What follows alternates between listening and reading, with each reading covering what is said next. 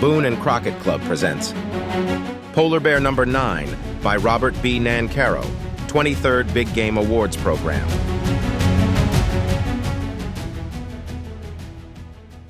For many hunters, polar bears represent the pinnacle of big game hunting. The extreme climate where the bears live includes sustained sub-zero temperatures, shifting sea ice, crevasses, and plenty of unknowns. Yet these dangers can pale in comparison to the sheer size of these man-eating brutes. Polar bear attacks on humans have been on the rise in the past several years, and hunting them is no walk in the park. In the following story, find out what happens when our intrepid hunter's rifle can't hit the mark, and his quarry decides that he's had enough.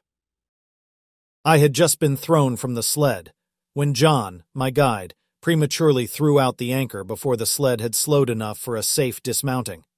I landed on my chest, with my rifle under me, sliding across the ice in the snow. We had tried to intercept a large boar that had been pursuing a sow with two-year-old cubs. We just weren't quick enough. The boar had reached the new ice and was quickly on its way to the rough ice.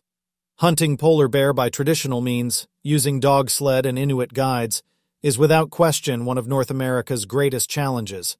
We were using a team of seven dogs, solely for transportation, John didn't believe in chasing polar bear with dogs. His exact words were, We will hunt the polar bear with dogs. That's exactly what we were doing, the sixth day of my 15 day hunt.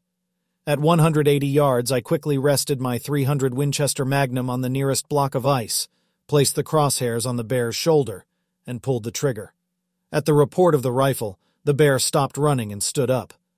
I was surprised I had not hit the bear, but now I had a standing shot. I squeezed the trigger a second time, again with no results. I shot a third, followed by a fourth and final shot, still with no results. I quickly checked my scope to see if it was loose, and inserted four more shells. By this time, the bear had started to run to the rough ice. I fired two more shots, and did not touch the bear. My guide looked at me with disbelief, but with calm reservations that we would see another bear and maybe get another shot. Not finding the scope loose, I blamed myself in my excitement for just plain poor shooting, never thinking that my gun was at fault. That night it was very difficult to sleep, because I knew I had just lost a trophy of a lifetime. John was reassuring, and I was able to finally fall asleep. The following day we started our hunt where we left off the day before. The tracks were still there, and the mistakes I made were still fresh in my mind. We then took to the huge track and started to hunt again. By noon, we came up against a wall of ice. John decided we would hunt in the direction of our main camp, 10 miles back. Not feeling as though I was going to have the good fortune of seeing a bear of that magnitude again, I sat in the dog sled with mixed emotions. John stopped and climbed a large block of ice to look for bear. He quickly motioned me to join him, and when I got there, he was pointing a quarter mile in the distance to a very large bear, eating a bearded seal. The bear was on new ice, approximately four to six inches thick. The wind was coming from the north and was starting to pick up. We were 22 miles west of Banks Island on the Arctic ice floes. I asked John if he would stay with the dogs, so they would not bark. I would make the stalk alone. He agreed and wished me luck. I was now on my own, crawling the entire distance since there was nothing but smooth ice between me and the bear. On my belly, I was instantly aware that the ice was rolling under me. It seemed to intensify as the wind became stronger, but all that mattered was that I was getting closer to my trophy. I was now within 180 yards, and although my heart was hammering, I elected to take my shot from that distance. As I calmly squeezed the trigger, expecting to hit the bear, the horror of the day before became real once more. I fired the second, third, and fourth shots, all with the same results. I could not hit the bear at this distance and had to come up with a different plan. My guide was too far away to get his rifle, and the bear had now become nervous, moving further away. The one thing in my favor was the constant cracking of the ice, which sounded as loud as the report of my rifle. The only two options I had were to give it up completely or get within bow range and hope for the best. I chose the latter. I had waited for too many years and spent more money than I could afford getting this far. Only a hunter could understand my decision.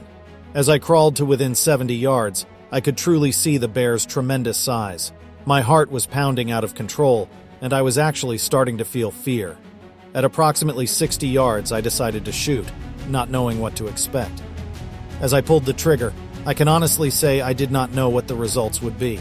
I had the crosshairs on the shoulder of the huge bear, and the bullet struck three feet back from his front shoulder. The bear let loose a tremendous roar and started diagonally toward me. Seeing that the gun was that far off, I had to force myself to aim off the bear in order to hit him again. It worked. The next bullet struck the bear in the chest. The bear turned sideways, going in the opposite direction, so I aimed at his hip, striking the bear square in the shoulder. I was out of bullets, and the bear and I were now only 35 yards apart. The bear got up again. Knowing there was nothing I could do, I laid with my face on the ice, hoping he would not see me. After what seemed like an eternity, the bear finally expired. By that time, I was so exhausted from fear that I almost could not raise up to look at my monstrous trophy.